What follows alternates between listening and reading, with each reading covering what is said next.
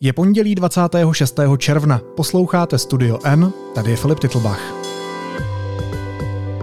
Dnes o tom, proč to Prigožin před Moskvou otočil.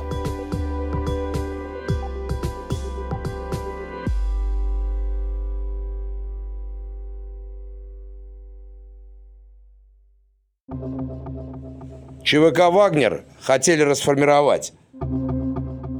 Мы вышли 23 июня на Марш справедливости. За сутки. Это удар по России, по нашему народу. И наши действия по защите Отечества от такой угрозы будут жесткие.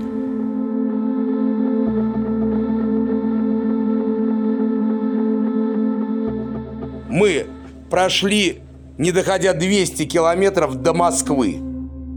Vzbouřenci vedení Evgeniem Prigožinem došli až do blízkosti Moskvy. Do sídla mocnáře zbývalo pouhých 330 kilometrů a nezdálo se, že by jim chyběly síly nebo munice. Přesto se otočili. Byli jsme svědky nejpodivnějšího pokusu o puč v novodobé historii Ruska. Proč to nakonec Wagnerovci vzdali? A co teď udělá Putin? Na klíčové otázky se budu ptát válečné reportérky deníku N. Petry Procházkové. Petro, vítej, ahoj. Ahoj.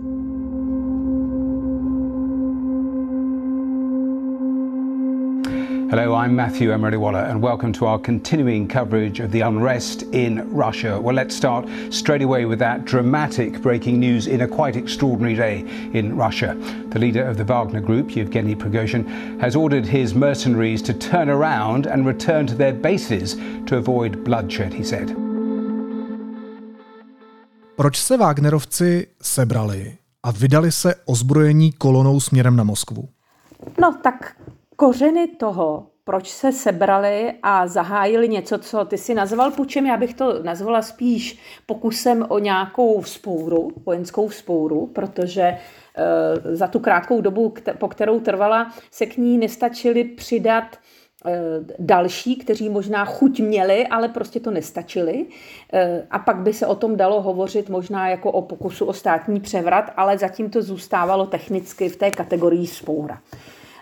Udělali to, eh, víš, jako to jsou vlastně dvě otázky v jedné, protože eh, ty se ptáš na to, proč vyrazili na Moskvu, ale ona ta otázka v sobě obsahuje ještě i problém, proč dlouhodobě Prigožin a jeho Wagnerovci, ta banda podivných lidí, částečně vojáků, částečně bývalých vězňů a tak dále, proč se dostala do tak strašného ostrého sporu s ministerstvem obrany Ruské federace. Protože tak, jak on deklaroval ten pochod, jak on ho nazval pochod spravedlivosti eh, na Moskvu, tak to byl pochod nikoliv na centrum mocnáře Putina, na Kreml, ale byl to pochod na eh, sídlo ministera, ministerstva obrany a bylo to namířeno především proti ministrovi obrany.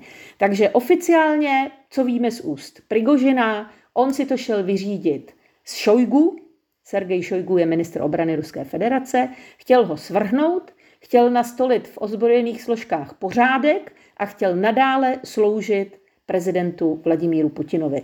Samozřejmě, že tahle oficiální verze je vlastně kravina. No, je to kravina i kvůli tomu, že minimálně Vladimír Putin přece v televizích řekl, že Prigožin, respektive Wagnerovce, on je nejmenoval, ale bylo jasné, na koho mluví, je zrádce je zrádce národa. Bodl národu přece nůž dozad hmm. a on přece neodpouští zradu. No, to řekl Putin ve chvíli, kdy už, kdy už ten pochod jaksi byl, byl na cestě. Takže Prigožin jakoby teoreticky mohl kalkulovat s tím, že vlastně Putin to přijme jako takovou pomoc. Все, кто сознательно встал на путь предательства, кто готовил вооруженный мятеж, встал на путь шантажа и террористических методов – понесут неименуемое наказание. Ответят и перед законом, и перед нашим народом. On přece mu chce pomoci vyčistit ty skorumpované eh, kanceláře a chodby ministerstev a tak dále. Jenomže, eh, ano, tak Prigožin není zrovna ten nejvýznamnější ruský intelektuál. Eh, neřekla bych, že, eh, že má nějaké výjimečné, to nevím, jak to slušně říct, aby člověk jako neurážel, ale je to takový prostší chlapec a i v této prostotě musel předvídat, že pokud se něčeho takového dopustí, tak Putin mu neotevře jako brány města a neřekne, víš co, jdi teda zabít toho Šojgu, protože mě taky štve.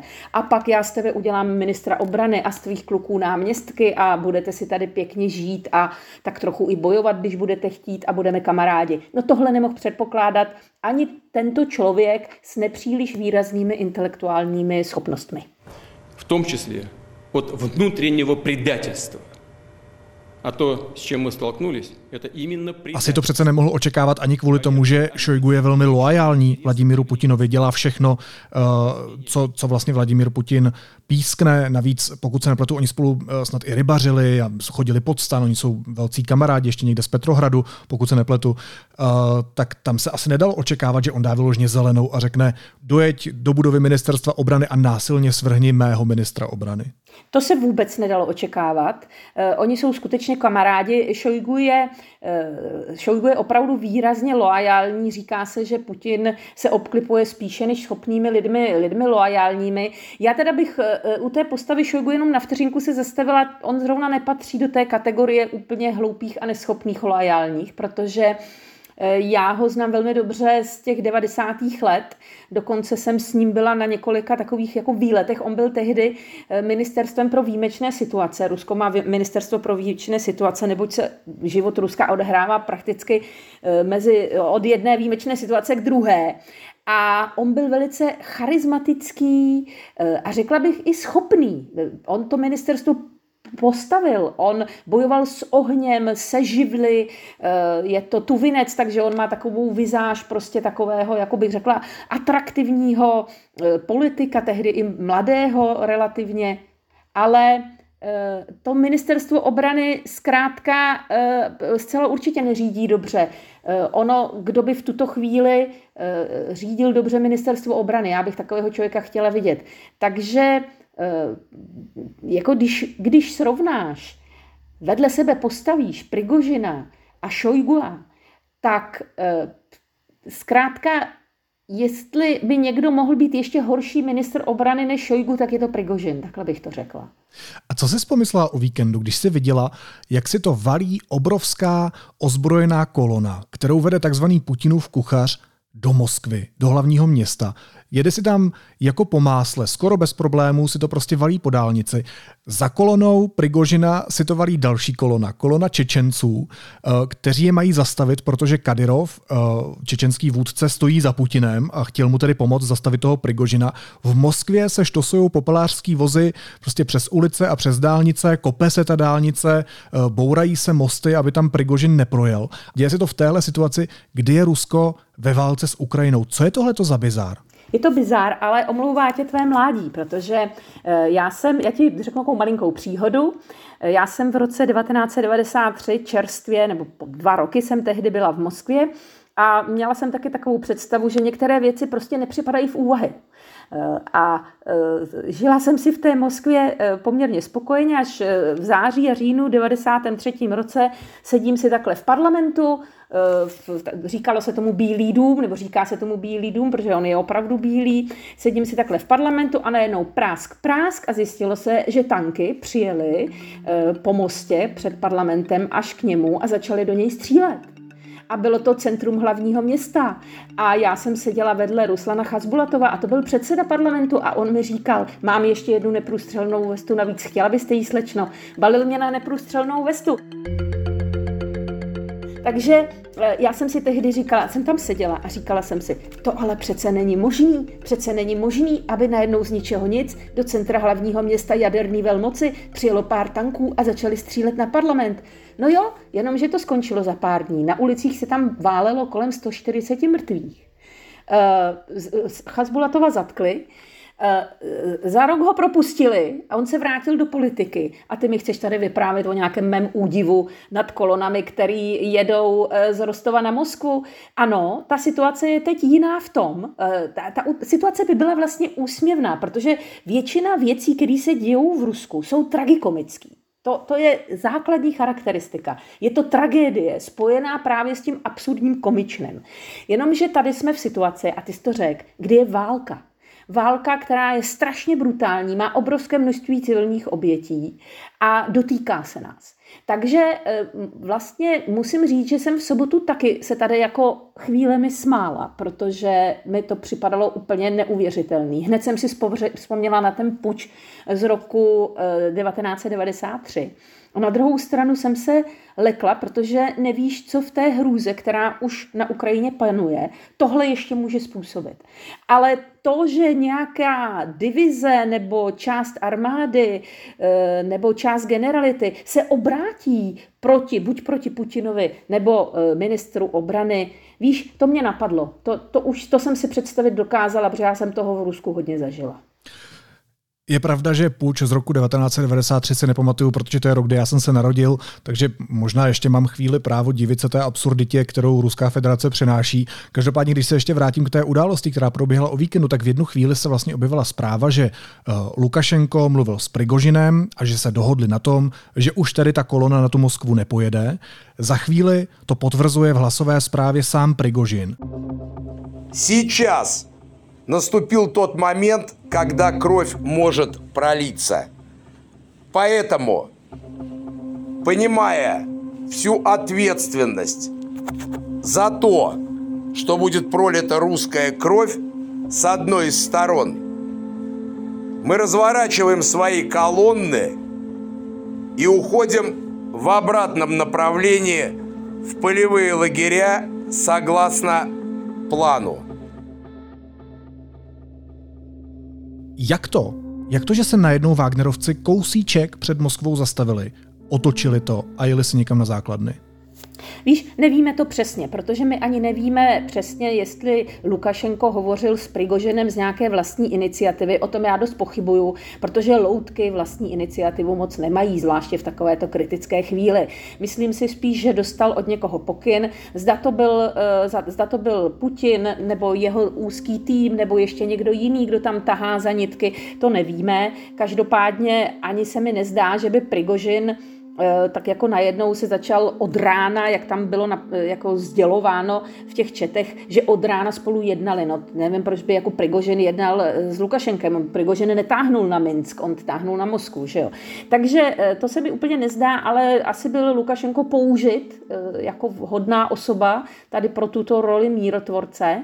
A Víš, teď můžeme mít jenom nějaké hypotézy, protože fakt nevíme, nevíme, co se stalo, proč se zastavil těch pár set kilometrů od Moskvy. Mimochodem, ono je to ještě dálka, jo? to když máš jet tankem a zdolávat nějaké překážky, které jim tam vykopali nějaké příkopy ještě a, a zničili si asfalt, který teď opravují, tak ti to prostě chvíli trvat bude. Já si myslím, že jako jedna z těch teorií, a mně přijde pravděpodobná je, že se k Prigoženovi nepřidal ten, kdo to slíbil. Nebo že někdo, s kým byl dohodnutý na nějaké ještě jiné akci, protože když děláš jako ne, ne malé povstání, ale velko, ne, ne malou vzpouru, ale opravdu velký puč, eh, tak potřebuješ útočit z více front. Eh, tam to chtělo, aby někdo vběh do kanceláře Šojgu a něco mu udělal nehezkého třeba. Jo? Pak by to tažení na Moskvu určitě pokračovalo a mělo svůj význam. Ale jakmile on se ocitl opravdu osamocen a teď ještě ti regionální lídři jeden za druhým e, vyjadřovali podporu eh, Putinovi, v té armádě ano, tam to vře, tam jsme slyšeli od vojáků jakousi náznaky podporu Prigožinovi, ale oni se nestačili zorientovat. Oni se nestačili, bylo to příliš jako rychlé a jemu se zkrátka nepodařilo, aby se v těch prvních chvílích na jeho stranu někdo velmi, tak bych řekla, demonstrativní přidal a pomohl mu vytvořit představu, že to nejsou jenom Wagnerovci, že to je opravdu třeba velká část armády, která je se svým velením krajně nespokojená. Takže loutka Lukašenko byl v tomhle případě spíš podle tvého názoru nějaký prostředník? Je to vlastně win-win situace, že se Prigožin před Moskvou otočil, protože Putin přece nechce krve prolití v hlavním městě a Prigožin si uvědomil, že jich vlastně není dost, tak bude lepší, když se otočí? Eh, je to možné. Eh, rozhodně, ale bych to nebrala tak, že je to nějaká dohoda Putina s Prigožinem přes Lukašenka. Eh, protože v Rusku žádné sliby neplatí a to musí vědět i Prigožin. Eh, ostatně dnes se objevila zpráva, že Prigožin chtěl mluvit přímo s Putinem, ale že Putin to odmítl během toho, během toho puče nebo během toho té vzpoury.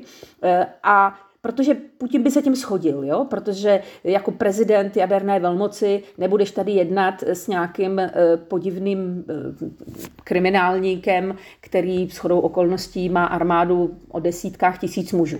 Eh, takže myslím si, že převelel tuhle, tuhle povinnost na Lukašenka a samozřejmě v tu chvíli bylo potřeba to celé rychle ukončit. Takže oni by mu naslibovali, kde co, kde co, letadlo do New Yorku a já nevím, Šalamounovy ostrovy, kde co, aby to skončilo. Protože to Putin potřeboval. Dostat to z mediálního pole, uklidnit situaci. A co bude teď? No to je, to, víš, když s někým vyjednáváš, kdo chce skočit z okna, tak mu taky neříkáš pravdu, aby, aby neskočil. A pak, když ho lapneš, tak ho zavřeš do psychiatrické léčebny. Tak to je stejný princip. Eh, on teď Prigožin je někde, nevíme kde, eh, buď je natolik chytrý, což by mě překvapilo, že, že někam utek sám, a nebo už svým, svou svobodu jaksi neovládá, ale je, je v něčích rukou, a nebo nežije, nebo se někde vynoří, těžko říct, jo, ale ale rozhodně to, že mu někdo slíbil, že nebude trestně stíhán, to už víme, že není pravda, protože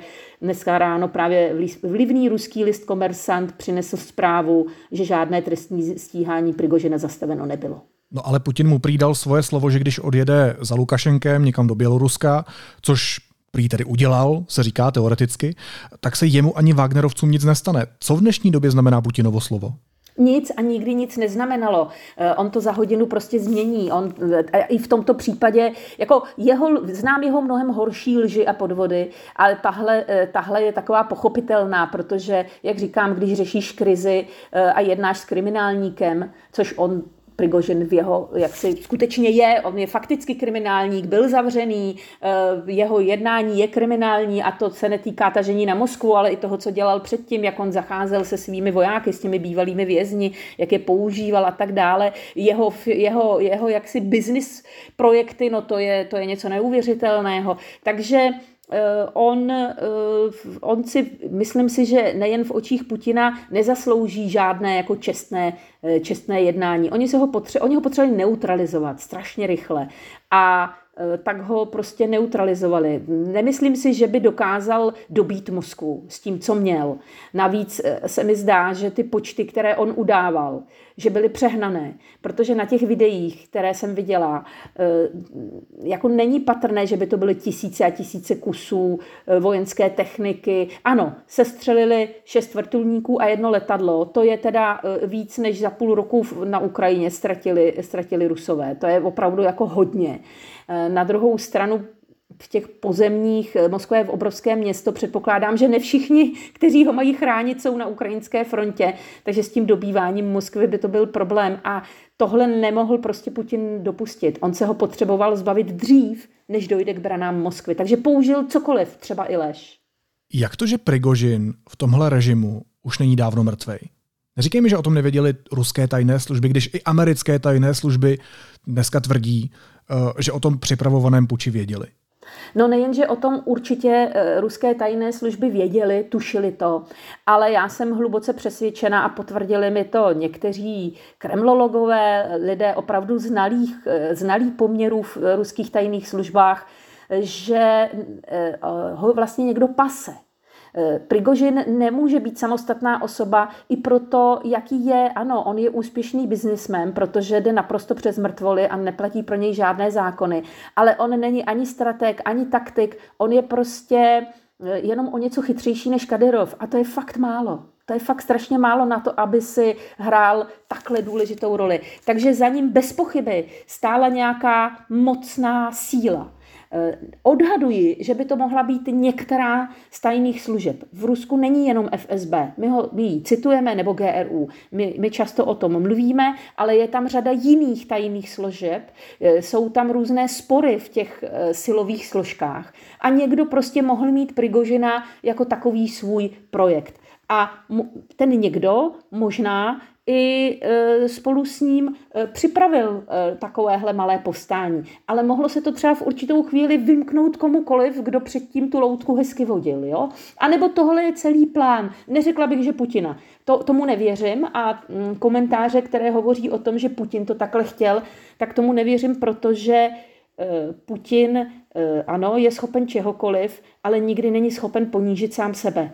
On je na to příliš zakomplexovaný a příliš se prožívá, než aby vystavil svou osobu takovému to ponížení a tak, takovému prostě ta, ta, téhle situaci, kdy on jí nevládne. On nenávidí situace, které nemá v rukách. A to byla přesně tahle, kterou jsme viděli.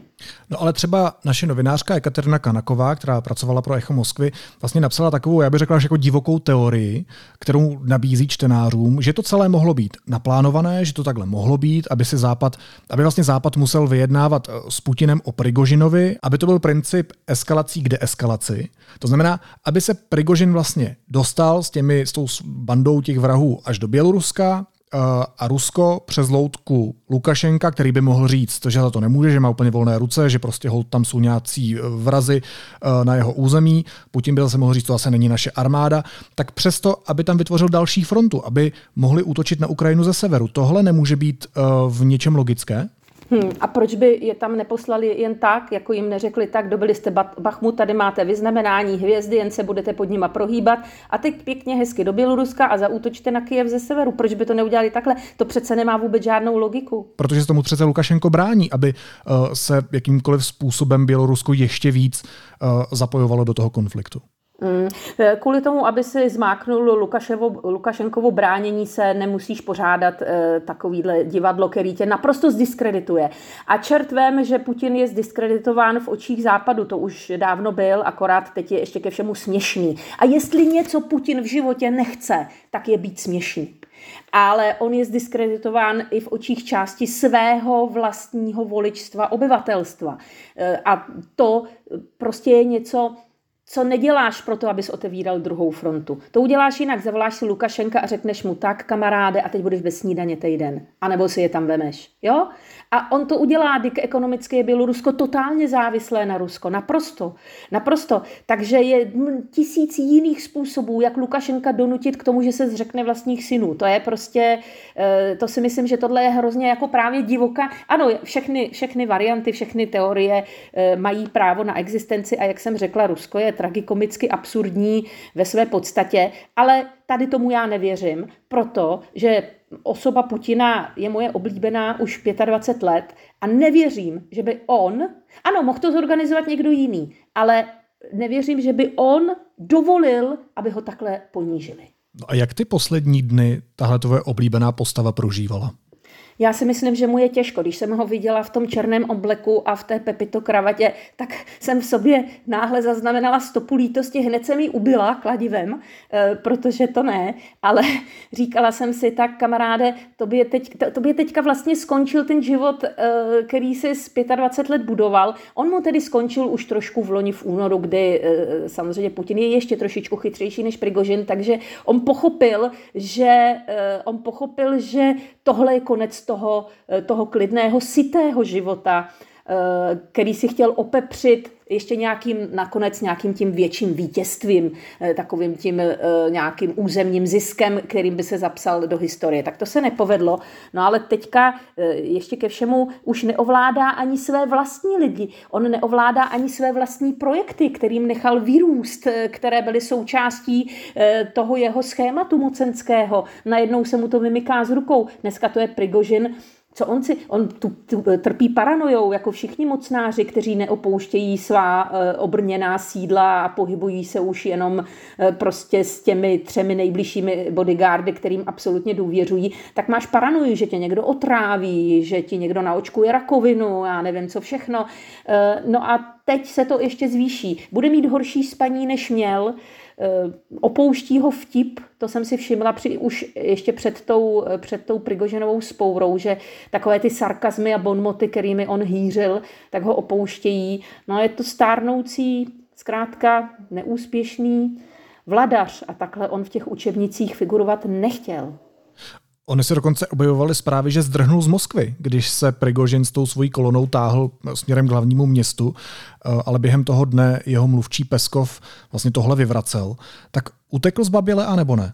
Tak mluvčí Peskov je eh, prostě stejně jako někteří jiní mluvčí eh, jenom plácal a eh, sice on, když mluví, tak to vypadá, že je to všechno hrozně, on je takový kultivovaný a vlastně je to člověk, který tu funkci už dělá strašně dlouho a dělá ji asi docela dobře z pohledu svého šéfa, ale to vůbec nic neznamená.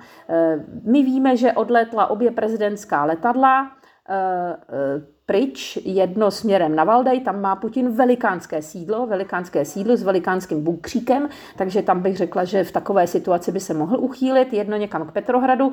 E, odlétli, a to je zajímavé, víš, jako neodlétl, neodlétla jenom tato letadla, ale ku podivu začala odlétat i letadla různých oligarchů, e, e, různých, dokonce politiků odletěl, odletělo i letadlo náměstka premiéra do Turecka, takže se zdá, že že eh, prostě tu loď začaly opouštět eh, ty bohatší krysy. Eh, zda byl Putin mezi nimi, kdo opustil, opustil Moskvu, nevíme. Já bych řekla, že skoro, skoro ano.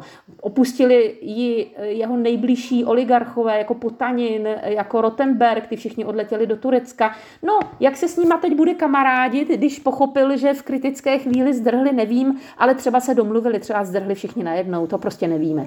Tak on má kam zdrhnout, ne? On má několik krásných bunkrů, pokud se nepletu. On má několik krásných bunkrů, ale myslím si, že pokud by by opravdu šlo do tuhého, pokud by uh, Moskva byla ohrožena, ať už uh, nějakým do, nějakou domácí silou, která by chtěla smést nejen ministra obrany, ale i, i celý, celý Kreml, tak by asi zvolil něco dál, něco za Uralem třeba tam taky něco bude mít a tam se evakuovali za druhé světové války zbrojovky a továrny, protože se předpokládá, že nikdo není takový šílenec, aby šel dobývat Sibiř, to je úplný nesmysl, eh, tak možná, že tam by se uchýlil a mohl by žít na Sibiři a možná by to, je blbé, že tam je teda pár těch jaderných eh, objektů, těch jaderných základen. To, to, toho bych se bála, jo? Že, se za, že se zabarikáduje v nějakém, nějaký jaderný základně a bude nám o tamtud vyhrožovat. Když to úplně zjednodušíme, ona to není úplně UFO. Jo? Protože jaderné zbraně jsou už teď formou rétorického vydírání. Proč by se nemohly stát v takové situaci e, formou vydírání jako faktického, že opravdu se někde, někde uchýlíš někam a řekneš, já to prostě odpálím na vás. Já vím, že si upozorňovala na to, že s ohledem eh, na můj věk eh, je ještě normální, abych se divil absurditě toho, co se děje v Ruské federaci. Nicméně mě pořád jako překvapuje, nebo mi přijde natolik absurdní, že se dostane partička žoldnérů eh, jen tak skoro do Moskvy a ohrožuje celý režim, který se tváří, že je tak strašně robustní a nerozbitný. Co tohle udělalo s tváří Putina a s tváří Ruska téhle situaci, já vím, že mu asi může být jedno, co si o něm myslí svět. Svět si myslí svoje už docela dlouho, ale stalo se přece jenom něco s tím obrazem Ruska a Putina? Určitě. Tak za prvé, ono mu není ani jedno, co si o něm myslí svět. Eh, on netrvá na tom, aby jsme ho měli rádi, on chce, aby jsme se ho báli. Tak eh, tohleto, co se stalo, přece jenom tu aureolu eh, jako člověka, který má pevně všechno v rukách a je, je prostě budí hrůzu a strach, tak to, to taky je pryč, protože, eh, protože zkrátka někdo, kdo musí zaujímat kruhovou obranu před bandou kriminálníků, eh, tak je spíš jaksi k politování, než aby jsme se ho báli.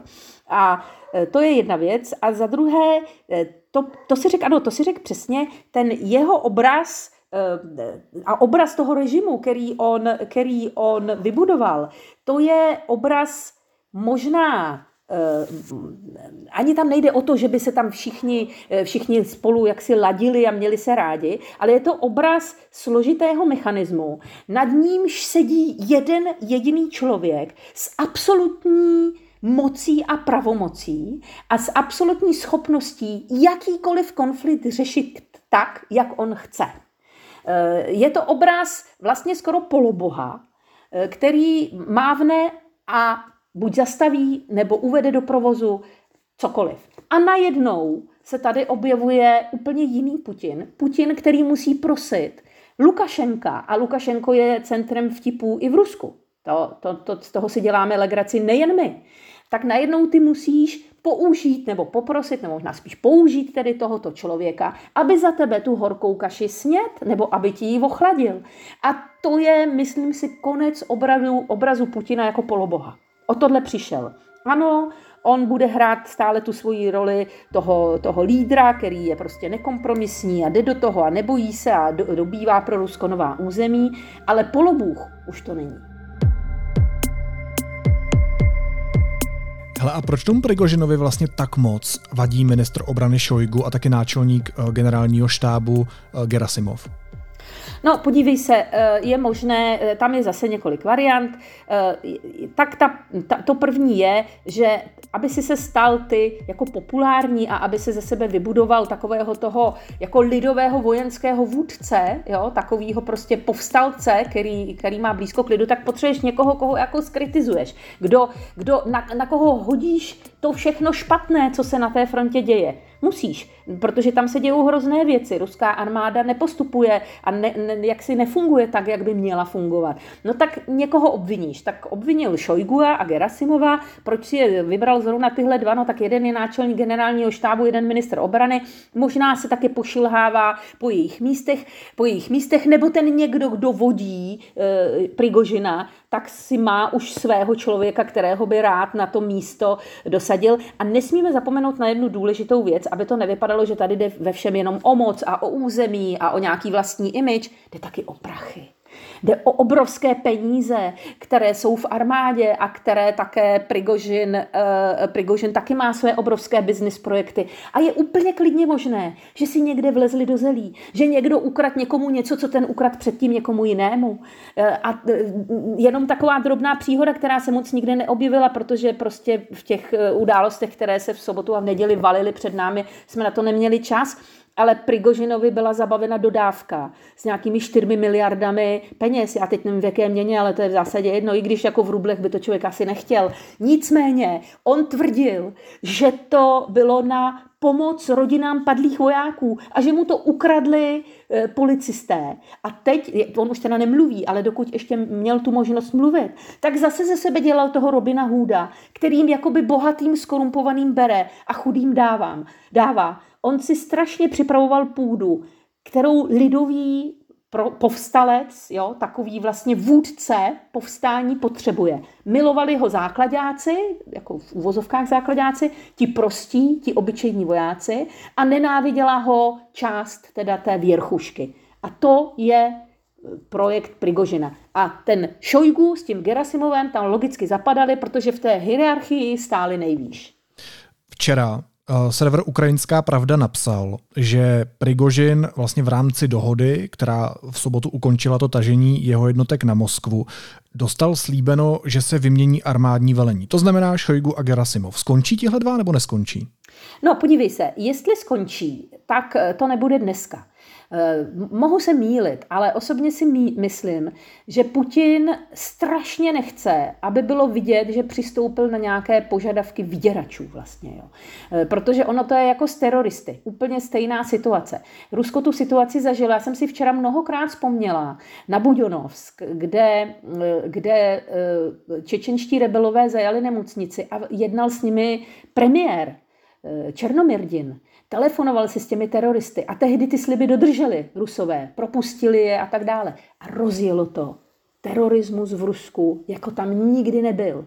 Protože tehle precedens, že tě někdo chytne pod krkem, řekne ti tak a vyměníš uklízečku a ty ji vyměníš, příště ho chytneš pod krkem a řekneš, hele, a vyměníš sebe, kamaráde, a já jdu na tvoje místo, jo. A to prostě Putin nebude chtít, aby to vypadalo, že jedná pod nátlakem, že jedná na rozkaz jakoby někoho. Jo?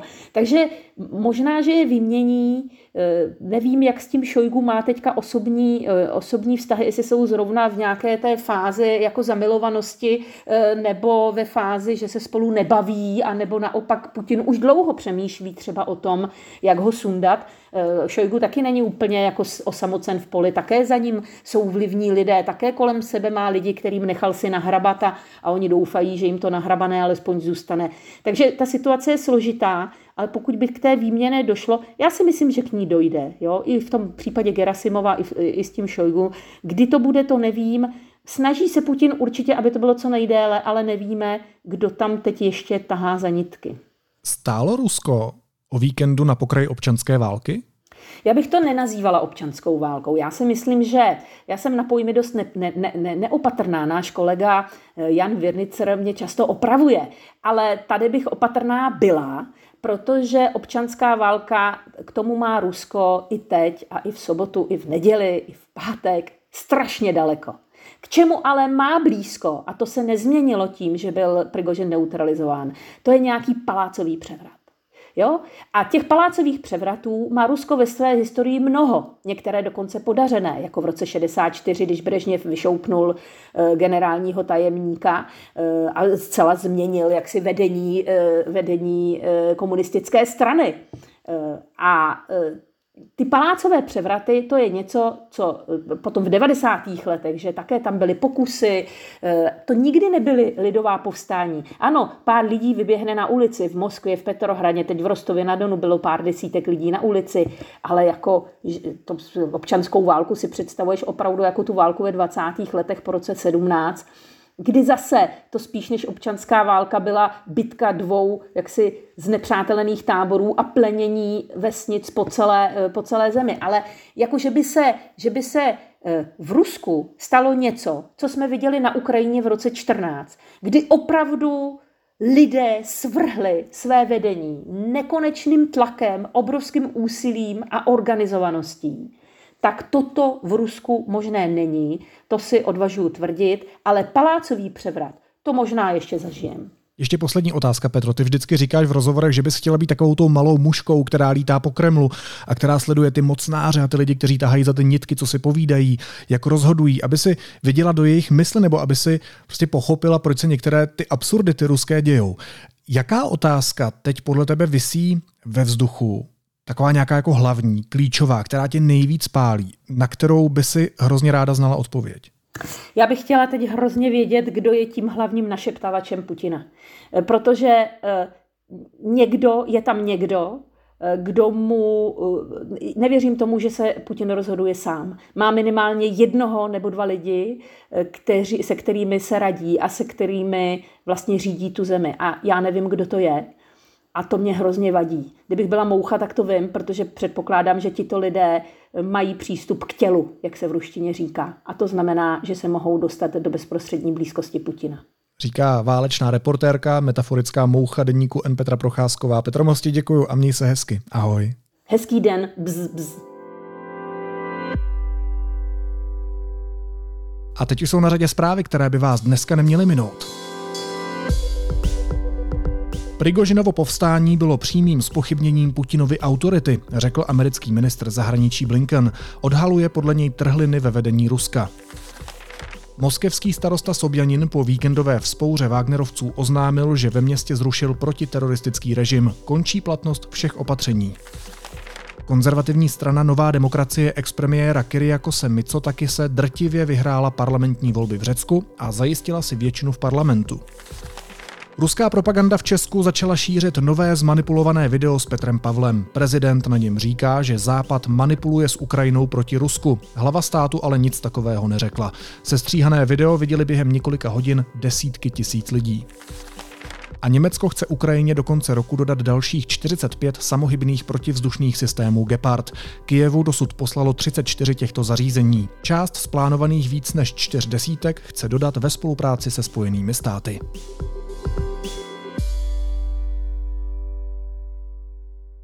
A na závěr ještě jízlivá poznámka. Takzvaná speciální vojenská operace, během které měl za tři dny padnout Kijev, trvá už 488 dní. A výsledek? Kijev stojí, Rusové napadli sami sebe a Moskva málem padla za jeden den. Jen tak dál. Naslyšenou zítra.